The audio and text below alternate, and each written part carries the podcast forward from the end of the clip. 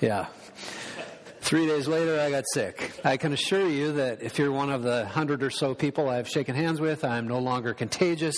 But I must tell you that, uh, well, I should tell you this. Doreen leaned over a few minutes ago and she said, Are you going to tell him you're not really feeling that well? And I said, I don't know, should I? And she said, Well, just tell him your ears are plugged up. And I said, What? Whew, wow. So, in light of that, I want to invite you to turn with me to the Gospel of John, chapter 20. John chapter 20. Mary Magdalene was not always a follower of the Lord Jesus Christ. She was a woman with a checkered past. It might interest you to know that her name actually means rebellious one. The Bible tells us in the Gospel of Mark and in one of the parallel passages in Luke chapter 8 that Jesus cast eight demons, or rather seven demons, out of her. And so Mary Magdalene was a woman who, at one time, was dead in trespasses and sins. She once followed the course of this world, following after the prince of the power of the air. At one time, Mary Magdalene lived according to her flesh and surrendered all of her inclinations of her will to what was only evil. She was a child of wrath. She was an enemy of God. But the scripture tells us that Mary Magdalene became a follower of the Lord Jesus Christ. Now, Mary Magdalene was probably not a woman who would be covered in an e Hollywood story. She was probably not a woman who is going to be interviewed on Fox News. Rather, her past marked her. Yet, and this is a huge yet, Mary Magdalene chose to follow the Lord Jesus Christ. And last week we, we find her at the, the foot of the cross. We find her at the entrance of the tomb. And we met her once again last week and we learned that she, along with her friend, were among the first to arrive at the empty tomb of the Lord Jesus Christ. Now, of course, she must have been exhausted, since she, if you will remember, ran to tell Peter and John that the stone had been rolled away. And now she has finally caught up with them again and is at the tomb. what do we find her doing? We find Mary as she has run back to the tomb, weeping before the tomb. Still, we recognize that no doubt she is grieving, not only because the Lord Jesus Christ had died, but because she thinks that someone has compromised the body, someone has stolen the body. I wonder this morning if you would think through this with me, if any of you can relate to Mary Magdalene. I wonder if you can relate to her faith as she came back to the mouth of the tomb, weeping profusely. Her Savior is dead. She thinks that someone has stolen the body. Mary Magdalene, you see, had a struggling faith. And faith, you see, is, is always in flux. One day it's up, another day it's down. Faith experiences its ups and downs as we experienced last week, in especially the, the lives of John and Peter.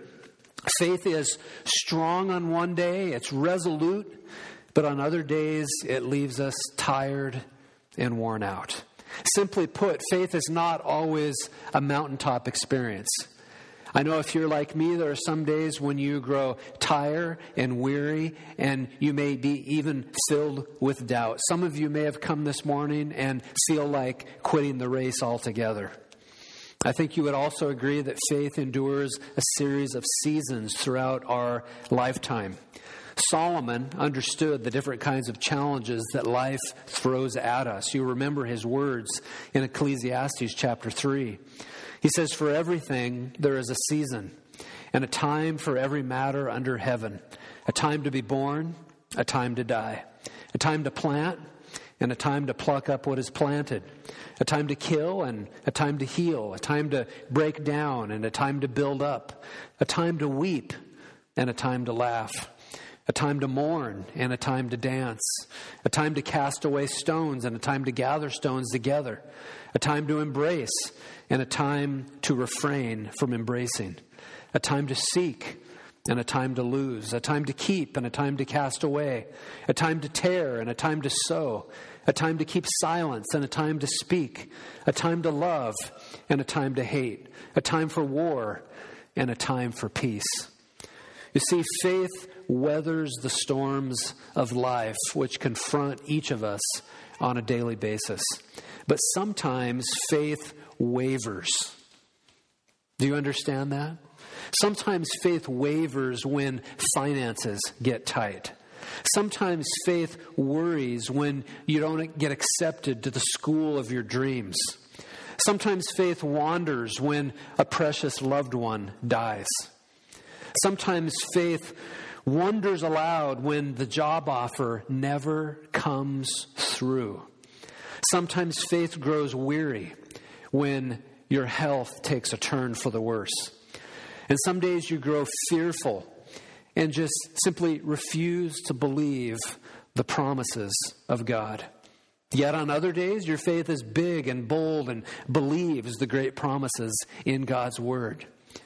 And what I've learned throughout the Christian journey is the same lesson that you've learned is, is faith is something like a, a roller coaster at the amusement park. Well, in the passage before us, I want to take a closer look and it is a fascinating look at Mary Magdalene's faith.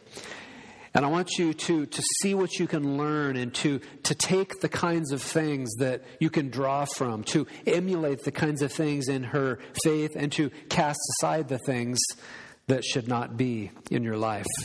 One of the things that I appreciate about the Word of God is its total transparency. There are times in the Word of God when it is absolutely brutally honest, and it reveals the struggles that normal people face in the uphill climb of faith. You see, the Bible doesn't hide any of the, the gruesome details about life. And this passage that we will read together is no exception. And so, would you stand with me as we read in John chapter 20, beginning in verse 11? And this is the word of the Lord. But Mary stood weeping outside the tomb. And as she wept, she stood to look into the tomb. And she saw two angels in white sitting where the body of Jesus had lain, one at the head and the other at the feet. And they said to her, Woman, why are you weeping? And she said to them, They have taken away my Lord, and I do not know where they have laid him. Having said this, she turned around and saw Jesus standing, but she did not know it was Jesus. Jesus said to her, Woman, why are you weeping? Whom are you seeking? Supposing him to be the gardener, chuckle, chuckle, she said to him, Sir, if you have carried him away, tell me where you have laid him, and I will take him away. And Jesus said to her, Mary. She turned and said to him in Aramaic, Rabboni, which means teacher. And Jesus said to her, Do not cling to me, for I have not yet ascended to the Father, but go to my brothers and say to them, I am ascending to my Father and your Father, to my God and your God. Mary Magdalene went and announced to the disciples, I have seen the Lord, and that he had said these things to her. This is the word of the Lord. Let's pray. Father, thank you for the, the, stunning amount of transparency that's in your word. Thank you for this woman who was numbered among the first to uh, arrive at the empty tomb and as we will see the, the reactions that ensued. We thank you for all that her faith endured. We thank you for your great mercy and patience uh, that you, you showed toward her. We thank you that you show that same mercy and grace and patience toward us. And so, Father, I pray especially today for the weak and the timid and the marginalized that you would lift them up that you would encourage someone today, that we would leave uh, this house of worship better equipped and, and more encouraged to live the Christian life, all because of this great example that we find in this little narrative. For it's in your Son's worthy name we pray. Amen. You may be seated. Well, the title of the message this morning is The Faith Continuum. And that, that's exactly where we find the faith of Mary Magdalene. We see her vacillating in her faith, and it is a faith that is on this continuum from the conflicted to the confident. You see, the, the faith of Mary Magdalene, I believe, is a saving faith, but it's on the continuum where there's wrestling and pain and sorrow and doubt, but it moves forward to what I like to refer to as a confident faith. I think that if you are honest, that if you're brutally honest with yourself, that you will see yourself as somewhat of a Mary Magdalene.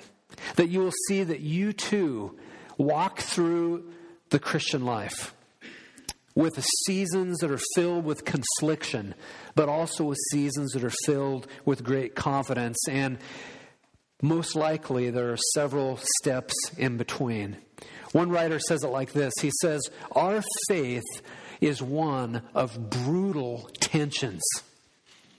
And I want to take time this morning to look honestly at those faith tensions in the life of Mary Magdalene.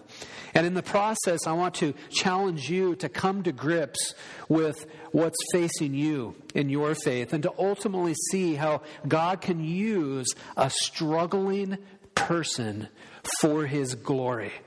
If you are struggling this morning, if your faith is weak and tiny and timid and small and frustrated, if you're here this morning and are wrestling and feel like you're uh, among the frail ones, this message is for you which is to say, this message is for all of us. I want you to see how God can use a person with a small faith, with a timid faith, with a conflicted and struggling faith, that He could use a person like you to make a massive difference in the kingdom of God. The faith continuum begins to unfold in John chapter 20, verse 11. There are really only two major points to this sermon, and the first is this I want you to see Mary Magdalene's conflicted faith. Mary Magdalene's conflicted faith. Whenever our faith is conflicted, you will see that you'll find yourself wrestling with things like doubt and anxiety and hopelessness and loneliness and unanswered questions and a host of things that can best be categorized as having a conflicted faith. Now, to be clear, the person in this setting, most notably Mary Magdalene, the person with the conflicted faith, possesses a saving faith. But because we live in a fallen world, that faith is battered and bruised along the way in our journey as we follow the Lord Jesus Christ. Now, as I've already indicated, Mary Magdalene must have been absolutely shot she must have been absolutely exhausted since she ran to tell Peter and John. If the running wasn't enough, it was the fact that she had seen the empty tomb. She had seen this empty tomb and had run to tell her friends that the stone had been rolled away.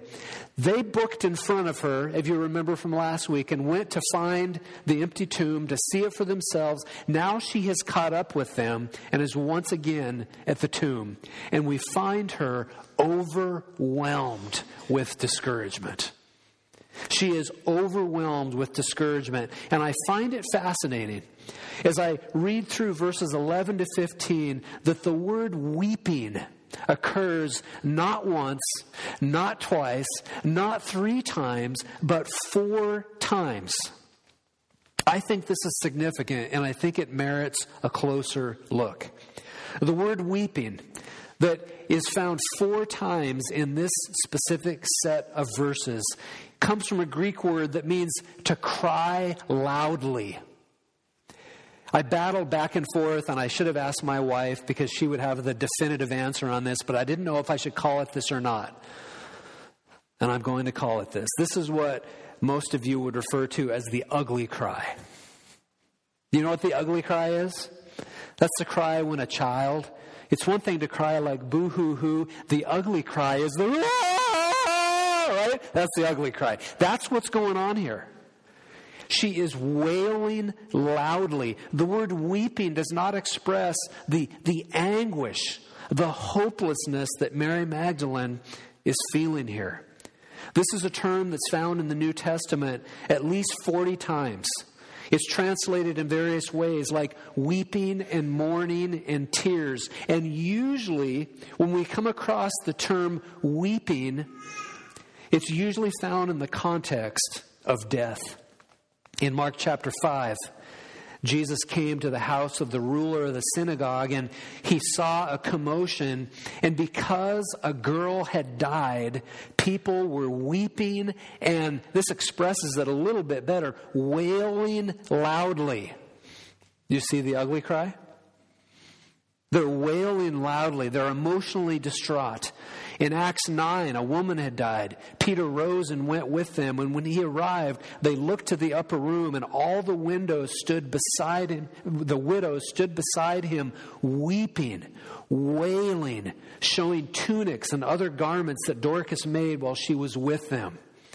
You see, we see this term weeping throughout the pages of the New Testament, and it is a, a mourning, it is a desperation, it is a wailing that expresses deep emotional anguish. And so tears dominate the early verses in this passage. First, I want you to see in verse 11 that there are tears outside the tomb. But Mary stood, verse 11, weeping outside the tomb. And as she wept, she stooped down to look in the tomb. Remember, she had run to tell the disciples, Jesus is gone.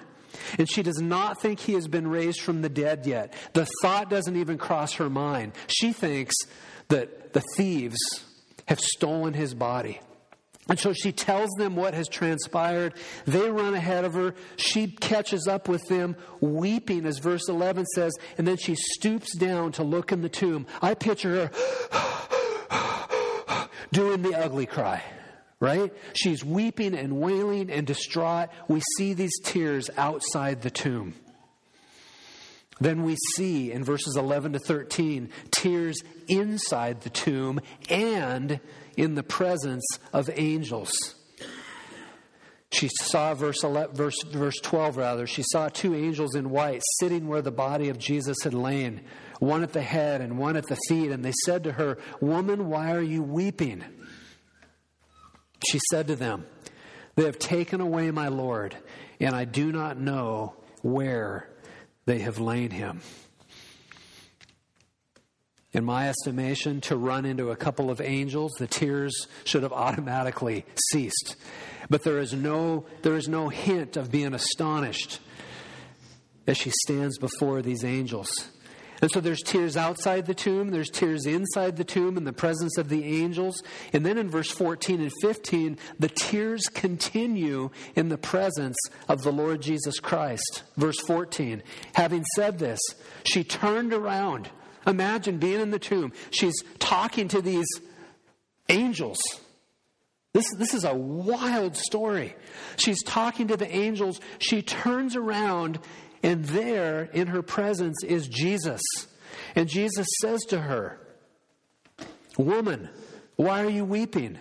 Whom are you seeking? And supposing him to be the gardener, she said to him, Sir, if you have carried him away, tell me where you have laid him, and I will take him away. She is so distraught. She is so overwhelmed with discouragement that she does not even recognize the risen Lord. In my mind, th- th- this is a, a fascinating turn of events. She comes face to face with two angelic beings who ask her, Why are you crying? turns around and sees Jesus, the, the risen Savior. And because her, her eyes are, are clouded with tears, because she's emotionally distraught, because she's overwhelmed with discouragement, she doesn't even recognize the risen Lord, which leads to a question. And it's a personal question. Have you ever been overwhelmed with discouragement? Or better yet, are you currently overwhelmed with discouragement? Can you relate to this woman? Can you relate to Mary Magdalene who appears to almost be paralyzed by the grief that consumes her? Is it possible that you are experiencing a, a, a dark night of the soul, a, a season of discouragement at this very moment? And there are literally hundreds of things that could be causing it. Perhaps it's a, a prayer request that remains unanswered. You have been praying for a wayward daughter. You have been praying for a wayward son. You've been praying for a relative, a, a mother or a father, whether it's for salvation or victory in the Christian life or a health concern, and you have prayed for weeks and months and years, and the only answer you get is wait. Or perhaps you have a relationship that has gone south, a dear friend who has walked away. Or you have walked away from this relationship. Perhaps it was sin in your life or sin in your friend's life that caused a breach in that relationship, and now you're not able to talk to that person anymore, and you are left in a position where you're overwhelmed and burdened by discouragement. Or, as I mentioned earlier, perhaps it's a loved one who has died. A loved one has, has died and has left you holding the bag, as it were, left with all the pieces to sort out. And you miss your friend, you miss your spouse, you miss your child. Or perhaps a job offer has yet to come. You keep applying and applying and applying, and you go to interview after interview, and you're overwhelmed with discouragement. Your dream is shot. The future looks grim, to say the least. Well, I want to offer, offer you several principles by way of application, things that we can take from this passage, things that we can learn from the life of Mary Magdalene. First, be careful not to miss the blessings in the midst of turmoil. Be careful not to miss the blessings in the midst of turmoil. Sometimes we become, we become so conflicted that we miss the blessings that God has right before our eyes. I remember when my family moved here, and the first couple of months were rather difficult, and the transition of moving here and and uh, leaving friends behind and a church family that we loved so very much. And I, I just remember one day driving down the road, and I was I was just feeling sad. I was feeling lonely, and I looked up and I saw Mount Baker. And I thought to myself, I don't know if I've ever seen that before. Now, it might have been because of the horrible weather here. I don't know. But I don't think so. I think that there were plenty of opportunities for me to see this beautiful mountain. And I literally thought, am I so consumed with my own problems that I'm missing the blessings that are right before my very eyes? Sometimes we become so conflicted, so overwhelmed with sorrow that we miss the blessings that sit right in front of us. Is it possible that you're missing a gracious gift that God intends to give just for you, but the circumstances have blinded you to that special gift? Secondly, be careful not to miss the truth who stands right in front of you. Be careful not to miss the truth who stands right in front of you. How many times has Jesus offered help, but you refused to receive it? In this narrative, we see the Lord Jesus Christ, the risen Savior, communicating with Mary Magdalene, and she thinks he's the gardener. Be careful not to miss the truth who stands before you. Number three, be careful not to focus on circumstances instead of Christ. Philippians 4 helps us here. Paul says, Rejoice in the Lord always. Again, I will say it again rejoice. Let your reasonableness be made known to everyone. The Lord is at hand. Do not be anxious about anything, but in everything, by prayer and supplication, with thanksgiving, let your request be made known to God. And the peace of God, which surpasses all understanding, will guard your hearts and your minds in Christ Jesus. Fourthly, remember. Remember, and this is something that kind of caught me by surprise because if I'm honest, I'm thinking to myself, Mary Magdalene, there's Jesus standing right before you. And, and this principle kind of snuck up on me, and that is that remember that conflicted faith is a signpost of saving faith. conflicted faith is a signpost of saving faith. We tend to think, my faith is not nearly as strong as it should be. Maybe I'm not saved. I would be willing to bet that the vast majority of this congregation would raise their hand in the affirmative and say, There has been a season of my life where I felt my faith was not strong enough. Maybe I'm not even a Christian. But the exact opposite is the case. Would you turn with me to Mark chapter 9? Mark chapter 9, verse 24.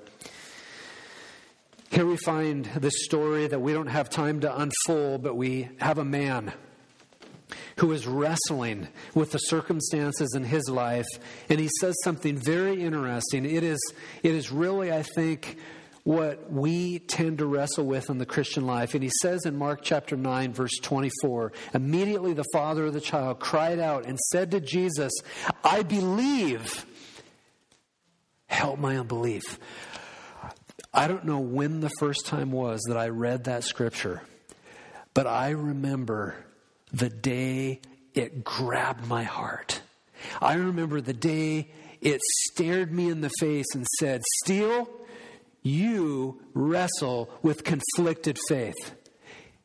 And this is what's happening in your heart. It's just like what's happened in this man. Jesus, I believe. I trust in you, but I wrestle believing the promises of God. I struggle believing the promises of God. I believe, help my unbelief. John Piper's son, Barnabas Piper, has written a book. And he says a few words that I think are, are very appropriate. I want to read them to you. He says this He says, You are stuck between your belief. You know God exists and that He is good and loves you, and your unbelief. Under all of this, for those with true faith, is an object of our belief that is, God Himself. So, no matter how difficult things get, how dry your soul feels, how broken down you are, you can look to God and pray and say, Help my unbelief. It feels like an admission of guilt, Piper says, like a statement of failure. But here is what's remarkable about that prayer to pray it at all is to announce, I believe. We cannot pray that prayer, Barnabas Piper says, unless we do believe. I've talked to so many of you over the last several weeks who say the exact same thing I'm hearing from this story in Mark chapter 9. I believe. Help my unbelief. If you're wrestling with unbelief, that is a signpost of saving faith. You see, if you were not a Christian, there would be no struggle in this area at all. But because you are in Christ, because you're, you're in between justification and glorification. Because you're on your way to the celestial city, you wrestle and you fight and you struggle and you yearn and you long for better days. And you continue to say with this man, Lord, I believe, help my unbelief.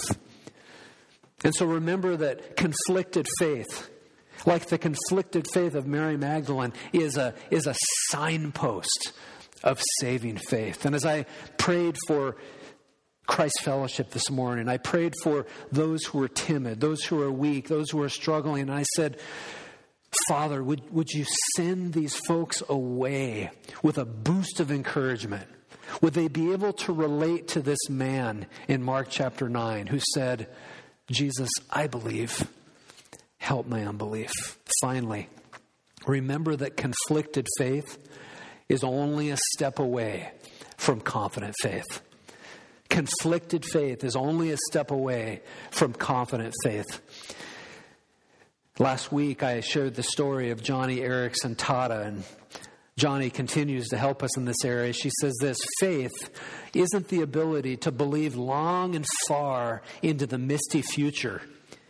Joni says it's simply taking God at His word and taking the next step.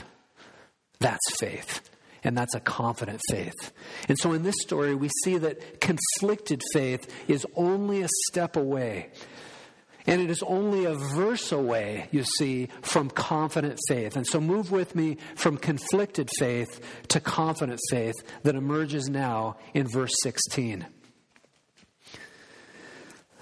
In verse 16, something really, really interesting happens. You remember in verse 15, Jesus looked at Mary Magdalene and he called her woman. He said, Woman, why the tears? And then in verse 16, he changes from woman to Mary. He says, Mary. Can you imagine if you're in Mary Magdalene's shoes? And the Lord Jesus Christ, whom you thought was the gardener, addressed you as woman, and then all of a sudden, from the lips of the risen Savior, he says, Your name. He says, Kathy Christensen. He says, Liz Benner. He says, Karen Holt. He says, Linda. He says, Patty. He says, Tammy. He says, Sydney. He says, Lacey. You say, look what happens. Mary, she turned to him in Aramaic, said, Rabboni, which means teacher. And Jesus said to her, Do not cling to me, for I have not yet ascended to the Father, but go to my Father, go to my brothers and say to them, I am ascending to my Father and to your Father, to my God and your God. The shift from conflicted faith to confident faith, I believe, takes place in one verse and one word when Jesus uttered the word Mary. Jesus, as I said, originally addressed her as woman, but as he calls her by name, she suddenly realizes, and we don't read this in the scripture, but it's like she says, I could have had a V8, right? She says, It's, it's not the gardener, it's the risen Savior, as he utters the word Mary. Jesus is alive. He had been raised from the dead, and suddenly, in one word, all the feelings that plagued her, all the way to see the disciples, all the way back, the weeping outside the tomb, the weeping inside the tomb, were all erased. Her whole outlook was transformed. She was blown away by the wonderful grace of Jesus, which fueled her confident faith. Simply put, this is a woman who was overwhelmed, not with discouragement now, but she is overwhelmed. She is overtaken by the amazing grace of Jesus. Look as it unfolds. First of all, Jesus calls her by name. That is to say, Jesus knows his people. Jesus loves his people. Jesus calls us by name, and Mary Magdalene was no exception. Please notice the significance of this, change, of this exchange. As I wrestled through this passage, as I studied these verses, I came to the conclusion that if I stood in Jesus' shoes and I had been raised from the dead and one of my followers didn't recognize me, I think I would have been a little bit on the frustrated side. I think I would have wanted to say, McFly, right? Here I am, but what does Jesus do? He's not frustrated. He doesn't rebuke her failing, for failing to recognize him. He doesn't admonish her in her grief. Instead, he overwhelms her with grace by doing just this. He calls her by name. Don't you wish you could see it? Don't you wish you could be there? Mary. He says your name. Mary. It's an absolutely astonishing reality. But Jesus doesn't merely accept her, he continues to overwhelm this woman with his grace by commissioning her. Number one, he calls her by name. Number two, he commissions her, he sends her out. And the only imperatives, and you do know that preachers are always looking for imperatives. There's a way to uncover imperatives in New Testament Greek, and I'm always looking for them. You know why? Because they preach. Imperatives preach. There's two imperatives that take place in verses 11 to 18. The first is found when Jesus says in verse 17, Do not cling to me. That's imperative number one. Since Jesus would soon ascend to the Father, Acts chapter 1, verses 6 to 12, his command is an intensely practical one. Do not cling to me, but this leads to an even more important command. Look at it with me. He says, Do not cling to me, for I have not yet ascended to the Father, but go to my brothers and say to them, I am ascending to my Father and your Father, to my God and your God. Did you miss the imperative? But go. Number one, don't cling to me, but number two, and more importantly, go. The word go in the Greek means to move from one place to another to go from one place to another. That is, she was instructed to move from the tomb to the disciples to proclaim the good news of Jesus' resurrection. And that's exactly what she does in verse 18. Notice there is no hesitation. Verse 18 Mary Magdalene went and announced to her disciples. Notice she doesn't do like Moses did. Who, me? Well, I'm not a public speaker. Get someone else to do it. Notice she doesn't ask for any kind of, of clarification. Jesus, are you sure? And notice she doesn't say, but I'm a woman. Jesus says, go. Just like in the Great Commission, he says, go. And so there's no hesitation, no additional questions. Mary Magdalene simply obeys Jesus. She announces, verse 18 says, which is a word that means to report, it means to declare, it means to bear a message. And she tells the disciples, Jesus Christ has been raised from the dead. Now, Mary Magdalene was overwhelmed by grace because of Jesus' personal touch, because of his patient posture, and because of his powerful commission. There are three important life lessons that I want to share with you in closing to take with you this morning. Number one, remember that Jesus has a special love for all his people. Mary Magdalene did not have a, a, prominent role, as you know, in the gospel accounts, yet Jesus chooses her to be the first person to be the witness and the proclaimer of his resurrection. Secondly, remember that Jesus finds great delight in showering his people with his grace. You see, Jesus meets all of his people at their point of need, and he knows exactly what they need.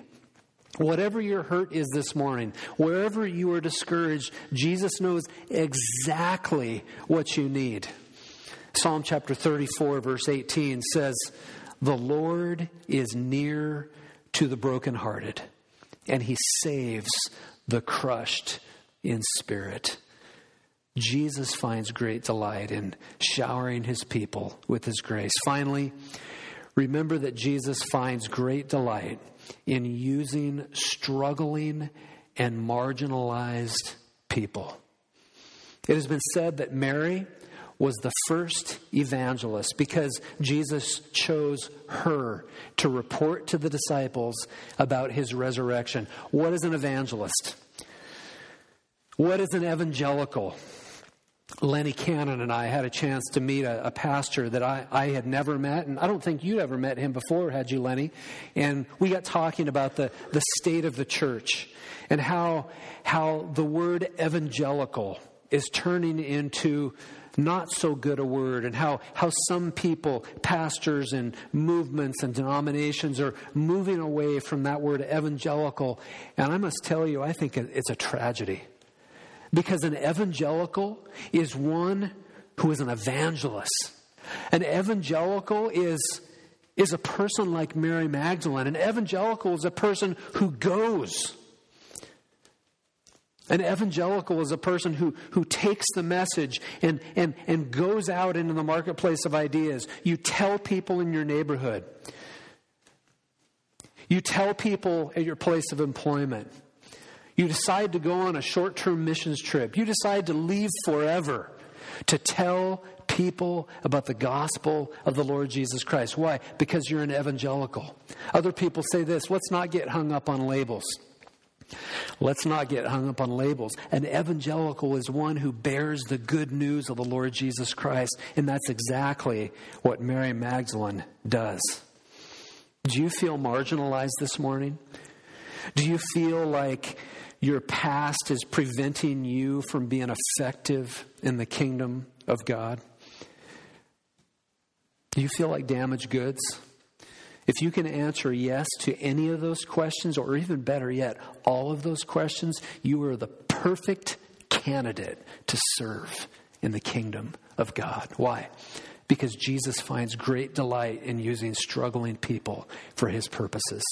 You think about some of the people in the pages of Scripture Saul of Tarsus, a Christian murderer, becomes the man who writes a majority of the New Testament, writing under the inspiration of the Holy Spirit. You take a woman like Rahab, who's a prostitute, a hooker, who's found in Hebrews chapter 11 in the hall of faith. Do you feel marginalized? Do you feel like you're damaged goods? Do you feel like you can't serve in God's kingdom? You're exactly the kind of person that Jesus is looking for to make a huge difference for his glory. So Jesus loves to use people with a checkered past. He loves to enlist imperfect people and see them move from a, a conflicted faith to a confident faith.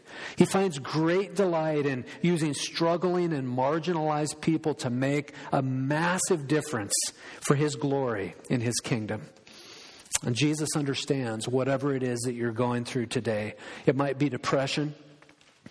It might be overwhelming guilt. Do you know that psychologists say the biggest problem in America is unresolved guilt? Perhaps you're just here and you have thoughts of, of inadequacy, inadequacy. You have a, a self image battle. Jesus wants for you he wants your faith to move from a, a, conflicted faith to a confident faith where you are a vibrant witness, just like Mary Magdalene, to the power of the resurrection. And so, as Jesus said to Mary Magdalene, Go, tell the disciples that I'm alive. So, Jesus Christ says this to Christ Fellowship Go, get into the community, tell people about the risen Lord. Tell people about the gospel. Tell them they can be free. Tell, they, tell them they can be forgiven. Tell them of the great love of God. Or as the missionary said to me so many years ago, ask them, Do you know the God of the universe?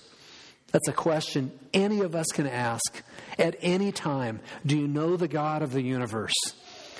And here's the amazing reality it is the transforming power of the gospel that enables you and I to tell of its great, great power. Let me say that one more time. It is the transforming power of the gospel that enables and fuels our resolve to share about that gospel. This morning, we've learned much about the faith continuum. But it raises one additional question for some here in our midst, and that is this Do you have faith at all? Do you have faith at all? For those of you who are followers of the Lord Jesus Christ, you are on a faith continuum. Your faith is anywhere from, from conflicted all the way to confident, or most likely someplace in between. But the fact of the matter is, like Mary Magdalene, your faith is a saving faith. But the question remains do you have faith at all? If you're not a follower of the Lord Jesus Christ, the Bible says you are faithless. The Bible says you're an enemy of God. The Bible says you're under the wrath of God. And the Lord Jesus Christ came and lived a perfect life and died that brutal, gruesome death on the cross where, where blood flowed and he was buried in a hole in the ground. And on the third day, God raised him from the dead. He did it first and foremost for the glory of God. But he also did it for all of his people so that we might be saved, so that we might live, so that we might have eternal life, so that we might have the forgiveness of sins. The question for you this morning is Have I trusted the risen Christ? Have I, have I turned from my sin and have I trusted Jesus and have I asked Him to forgive me of all my sins? One of the great Christians that some of you are familiar with, a man by the name of Oswald Chambers, said this. He said, Faith is deliberate confidence in the character of God, whose ways you may not understand at the time. Faith is deliberate confidence in the character of God, whose ways you may not understand at the time. Can you say this morning, that's the faith that you have? Can you say this morning that I am on the faith continuum? Perhaps today is the day where you will place faith in the risen Christ and begin your journey on the faith continuum. I can tell you that my journey began back in July of 1974. And oh, what a journey it has been. Some of you are here this morning, and your journey just started several months ago or a year ago. Others of you have been on the faith continuum for 60, 70 more years. And what a journey it has been, has it not? Glory be to God. Let's pray. Now, Father, thank you for the example of this woman, a woman who had a conflicted faith, but emerged in the final analysis with a confident faith. Really, because of one word. We thank you, Jesus, for the, the care that you showed for Mary, the grace that you showed to Mary. And it's that same grace that you offer us this morning. And so I pray once again for anyone whose faith is conflicted, for anyone who is struggling, for anyone who is weak, for someone who feels marginalized, someone who feels like their past is holding them back. God, I pray that you would propel them into the future by your grace. God, I pray that they would imagine that the Lord Jesus Christ, somewhere during this sermon, uttered their name, even uh, the small voice that they may hear that is uttered. God, I pray that they would sense your grace and your peace, that you call your children by name, and that you commission us personally. And so, God, as we move forward as a church family, give us a burden for the lost, give us a burden for our, community, give us a burden for the nations, the nations that Christ came to die for on a wooden cross. And I pray that the days ahead would be filled uh, with excitement. The days would be filled with worship. The days would be filled with discipleship. The days would be filled with Christian service and evangelism. And that you would be glorified here in this little part of this community that you call Christ Fellowship. In Jesus' name I pray. Amen.